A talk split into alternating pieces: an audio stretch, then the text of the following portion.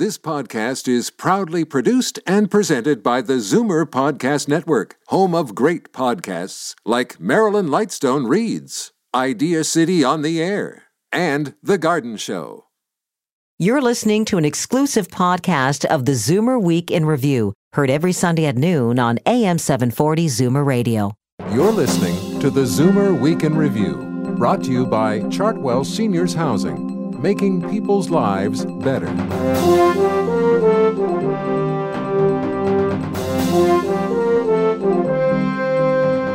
Good afternoon and welcome to the Zoomer Week in Review. All things Zoomer worldwide. I'm Libby Znaimer.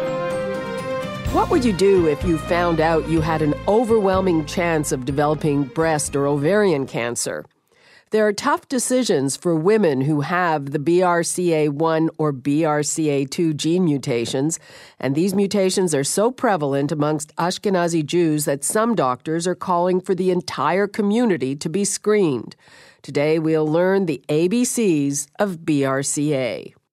Plus, it's good to know your family history for health reasons, but more and more Zoomers are anxious to recover their roots and pass the knowledge on to future generations.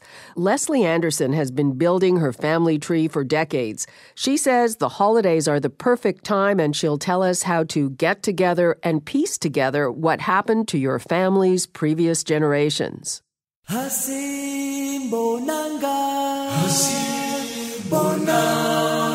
Finally, this week, the world suffered a terrible loss with the death of Nelson Mandela. He was a beacon of hope for equality, peace, and reconciliation. Today, we'll have a musical tribute to the man many called Madiba. But first, here are your Zoomer headlines from around the world. Alberta's health minister has warned a national chain of seniors' home to shape up or he'll ship them out. Fred Horne says he sent the message in a phone call to the head of Toronto based Revera Incorporated following the death of Violet McDonald in Calgary. McDonald was a resident with dementia at the McKenzie Towne Care Centre, which is run by Revera. It's alleged she was not properly cared for and developed untreatable physical conditions. Horne says he will be following up with Revera, which has 90 retirement residences in Canada across six provinces. There are three here in Toronto. It's a troubling phenomenon in Korea. Seniors are committing suicide at an alarming rate. In 2011, 41 out of every 100,000 Koreans in their 50s committed suicide. That number skyrocketed to 76 for those in their early 70s and all the way to 96 for people in their late 70s. One reason for the suicides is financial devastation. A majority of older Koreans have been so busy paying for their children's education and weddings that they have failed to build a proper nest egg. Many also feel they're unable to adjust to the rapidly changing culture, and those suffering from depression view psychiatric help as a taboo. But there's good news for European Zoomers. A study out of France finds that 80 may be the new 70, at least when it comes to being mentally sharp. Researchers found people who were in their 80s when they took thinking and memory tests in the last few years did as well as others who were tested more than 10 years earlier while in their 70s. That applied to almost every component of the tests, including how well people remembered stories and pictures and their ability to separate objects into different categories. These findings confirm other studies, and the authors say this trend may simply be the result of increased life expectancy. The longer you live, the more good years you have. The Library of Congress says 70% of feature length silent films made in the early part of the 20th century have been lost. Of the nearly 11,000 silent feature films made in the U.S. between 1912 and 1930, the survey found only 14% still exist in their original format. Director Martin Scorsese is leading a campaign to preserve the American film history. You can make films now without knowing what came before, but it's always best to know what is uh, the past, to study the past masters. You could reject it, but you should know it's there. I'm Libby Znaimer, and those are your Zoomer headlines from around the world. Call it the Angelina Jolie effect. The actress carries a genetic mutation that predisposes her to breast and ovarian cancer. after she revealed that she underwent a preventive double mastectomy to minimize her risk, women around the world have been considering what they should do. In the Jewish community, where these mutations are much more common, the question now is should the entire community be screened? I've experienced both sides of what it means to have a, a, positive test. In the first case, it led to some agonizing choices. After I finished my breast cancer treatment or during it, I agonized for months about whether I should have that preventive double mastectomy. I decided not to. I'm, I'm glad I decided not to. But again, making those choices was actually the most difficult part of having uh, breast cancer. But then um, it saved my life. Having the BRCA gene saved my life. There's absolutely no question. The doctors knew enough about my genetic status to give me the individualized treatment that saved my life. Like one in 40 Ashkenazi Jewish women, I carry one of the BRCA mutations. On Thursday evening, I moderated a community discussion at Beth Tzedec Synagogue in Toronto with leading experts in the field oncologists Dr. Ellen Warner and Dr. Andrea Eisen, and the co discoverer of the genes, Dr. Steven Narod. If you really want to do what you want to do, which is to prevent all the cancers that you can, you have to test everybody. The way to maximize the benefit of the testing is to maximize the testing. We've studied that endlessly. Only about 50% of the women in Ontario, the Jewish women who have a mutation qualify for testing. So most of them, at least half of them, or about half of them, would not have been identified as having the mutation if they were required to meet the criteria for testing. So why don't we just test them all, which is what I propose. So typically, the process starts with evaluation by a genetic counselor, and that may involve taking a detailed family history. Some of you may have been through this where you get a package in the mail and you have to send it back in. Um, and then, based on the information that's listed there, you, you, might be deemed a candidate for genetic testing. And um, generally, in Ontario, there are actually th- 13 different criteria for genetic testing based on family history, personal history, and ethnicity. And all of them, as we have it right now, involve having some family history or a personal history. So currently, just being Jewish without any known family history is not a criteria for genetic testing. And then, based on the genetic test results, usually a physician and a genetic counselor as well will give recommendations about how to manage the, the cancer risk. And Dr. Warner is going to talk to us about what the options are for uh, individuals who've been found to have BRCA1 or 2 mutations. When a woman finds out that she has a BRCA mutation, there's one thing that she has to do immediately, and that is take a deep breath and relax. Because she's had this mutation and been living with it for the last 25, 30, maybe 40 or more years, and nothing has suddenly changed. She may have a high lifetime risk of cancer, but her risk of developing cancer over the next year is actually quite low. And she doesn't have to run out and immediately do all sorts of drastic body altering surgeries. Certainly not immediately. And as you've heard from Libby, not necessarily ever. And that's because there are many different strategies that will lower her risk of developing cancer in the future, and even more effective strategies that will lower her risk of dying of cancer in the future. Five years ago, Dr. Narod conducted a study of 5,000 Jewish women here in Ontario who volunteered for BRCA screening. He said many of those who tested positive would not have qualified for the screening under the province's guidelines. Take Terry's case. I uh, participated in Dr. Narod's study. I thought I would help out with their numbers. No history in our family. Lo and behold, I tested positive was going to do the prophylactic surgeries and was found to already have breast and ovarian cancer. So, I'm very, very happy that I participated in the study. It was a, it was a good experience for me. Probably saved your life. saved my life, and then it saved my sister's life as well because she also tested positive and went through the surgeries prophylactically. You decided to do it I just thought I would help out with their numbers, just be a good citizen, and uh, they were looking for for Jewish women, and I happened to read about it, and I thought I would help out. The idea of screening an entire ethnic community has ethical and practical implications, and this debate is far from over. I'm Libby Znaimer, and this is the Zoomer Week in Review. The holidays are coming up, and that means lots of family events. These get togethers are a perfect time to explore your ancestry and record your current family information. In just a moment, we'll hear more from Ancestry.ca's Leslie Anderson.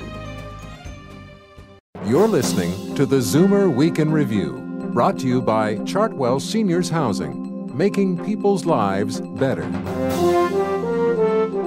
Knowing your family history is the key to understanding your health risks, but there are many other more pleasant reasons to delve into your genealogy.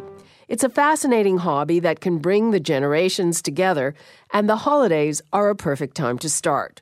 For tips on how to begin, I chatted with Leslie Anderson of Ancestry.ca. The very first thing everyone should do, especially at this time of year, is prepare for the, the holidays so that you have some questions to ask uh, family members if you are visiting with, with elderly family members or even sharing your own stories and get them down on papers. What are the questions we have to ask? what is your full name? Where were you born? Were you baptized? Uh, what religion were you? How many siblings did you have? But also, uh, those in addition to those standards questions, what we also ask is, did you have any chores? Where did you go to the washroom? How many bathrooms did you have in the house? How many fireplaces? What did you do at Christmas? Did anyone visit you? And uh, did family members give different presents or have different traditions? What were they? So you really get a, a taste for the life and times of their early days or or at least to find out maybe about people you didn't even know exist. You know, a lot of people when they came to this country, names were changed uh, and it becomes difficult to trace. For instance, uh, my producer here is Paul Thomas, and he knows that the name was Tomyn, T O M Y N, beforehand, Ukrainian, uh, but he doesn't know much going beyond his grandfather. Right. Well, names are certainly problematic when you are thinking about all the different kinds of documents and all the different kinds of people who are listening to those names and putting them on a piece of paper. So, uh, census names is as good as either the person who filled out the census form and gave it to the enumerator or how the enumerator interpreted their writing and interpreted the names. So, they they can be mistranscribed in the document themselves themselves. They can be mistranscribed by the indexer. Back to Paul's family. Yeah. They don't know what village they came from before, you know, two generations back. Right. Well, a lot of us don't know that that kind of information, and it's always good practice to start with uh, the documents that you have in the shoebox or that you've inherited or that you've heard of rumors from the family and start with what you know and then go backwards in time, piecing in the information from the different documents. So, um, for example, on a census record, we've just launched 1921 census. A lot of people are still living that are in that census, and they had to report where they were born the actual place where they were born.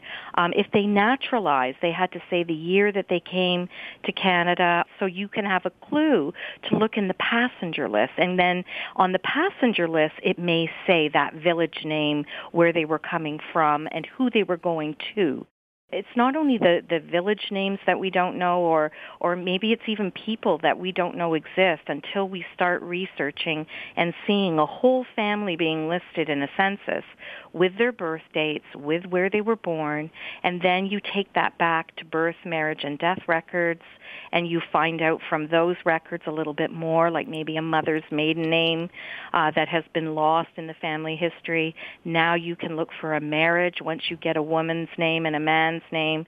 What about for people who know that uh, their family history here is it's not here. They have to go to European countries. For instance, my parents came here after the war. I'm not going to find anything in Canada before then because it didn't exist the old-fashioned way would be to fly on a plane and go go to the old country and see what you can find, or go back to the church and you know see. You heard they were from this area, but that is not necessary anymore with companies like Ancestry or other genealogy companies like uh, Family Search, for example people talk about the Mormon records. Yes. Now, Family Search are the Mormons, and they made it their mandate years ago to go to those all over the place, starting with England, um, and they have agreements to microfilm genealogical records. Why is it a good idea to do this this time of year? It is a great time of year because this is when families get together and you start talking and uh, and and you just review the year and people's people being born and new members of the family and older members of the family or members that have passed away. And so it is a natural time to start talking about documenting your family history and and getting involved in perhaps um, using some of the stories and documenting those and taking videos and uploading those so that you have a record of your family history um, going forward. Okay, thanks very much. Well, you're welcome. Happy hunting. I'm Libby Znaimer, and this is the Zoomer Week in Review. World is mourning the loss of one of its greatest political leaders, Nelson Mandela. In just a moment, we'll return with a musical tribute to the man many called Madiba. You're listening to the Zoomer Week in Review, brought to you by Chartwell Seniors Housing, making people's lives better. Welcome back to the Zoomer Week in Review, all things Zoomer worldwide. I'm Libby Znaimer. It's time now for your International Arts Datebook tips for those of you who are jetting around the world. Here's Jane Brown. In New York City, Billy Crystal's heartwarming and hilarious show 700 Sundays continues. It's based on the number of Sundays he got to spend with his father before he died when Billy was 15. 700 Sundays is directed by former Stratford Festival artistic director Des McAnuff. In Los Angeles, see the late 17th century equivalent of a decorative smartphone case. A new exhibit of precious gold boxes dating from the late 17th to early 19th centuries is on display at the LA County Museum of Art. To London, England, where Andrew Lloyd Webber's new musical is drawn from one of the great British sex scandals of the 1960s.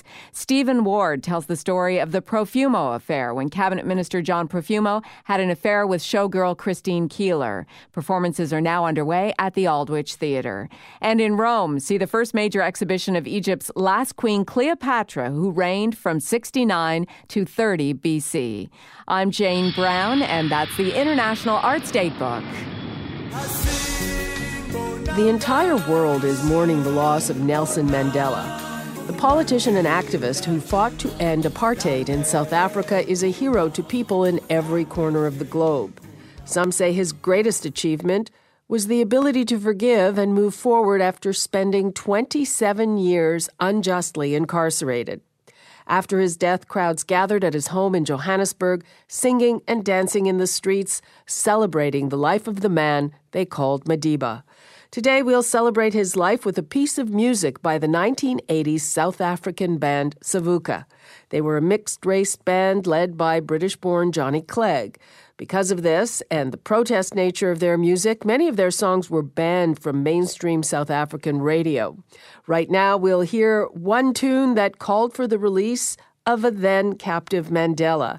It's sung in both English and the native language Zulu, and it's called Asimbonanga. We haven't seen him. Asimbonanga.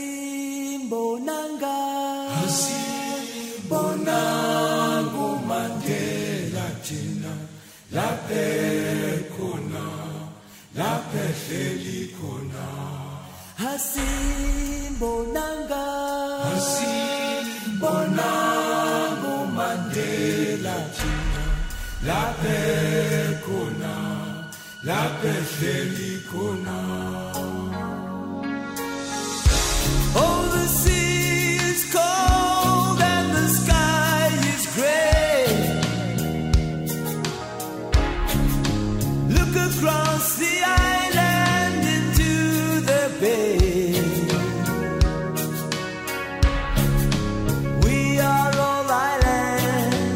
Till comes the day we cross the burning water.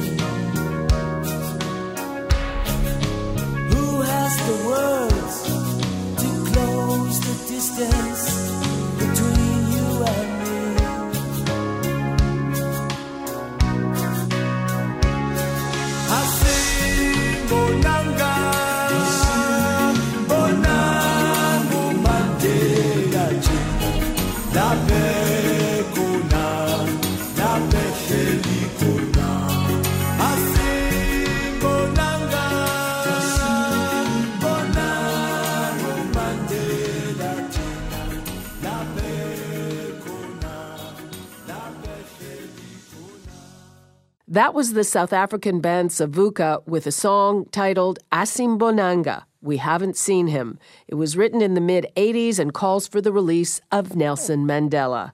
Years later, Savuka would be joined on stage by Mr. Mandela himself as they performed that song. And that brings us to the end of another edition of the Zoomer Week in Review. I'm Libby Znaimer. Thanks for joining me today. Please come back next week to stay up to date with all things Zoomer worldwide. You've been listening to the Zoomer Week in Review, brought to you by Chartwell Seniors Housing and Sun Life Financial. Produced by MZ Media Limited. Executive producer Moses Znaimer. Produced by Paul Thomas. Program director John Vandriel. This has been an exclusive podcast of the Zoomer Week in Review, heard every Sunday at noon on AM 740 Zoomer Radio. This podcast is proudly produced and presented by the Zoomer Podcast Network, home of great podcasts like Marilyn Lightstone Reads, Idea City on the Air, and The Garden Show.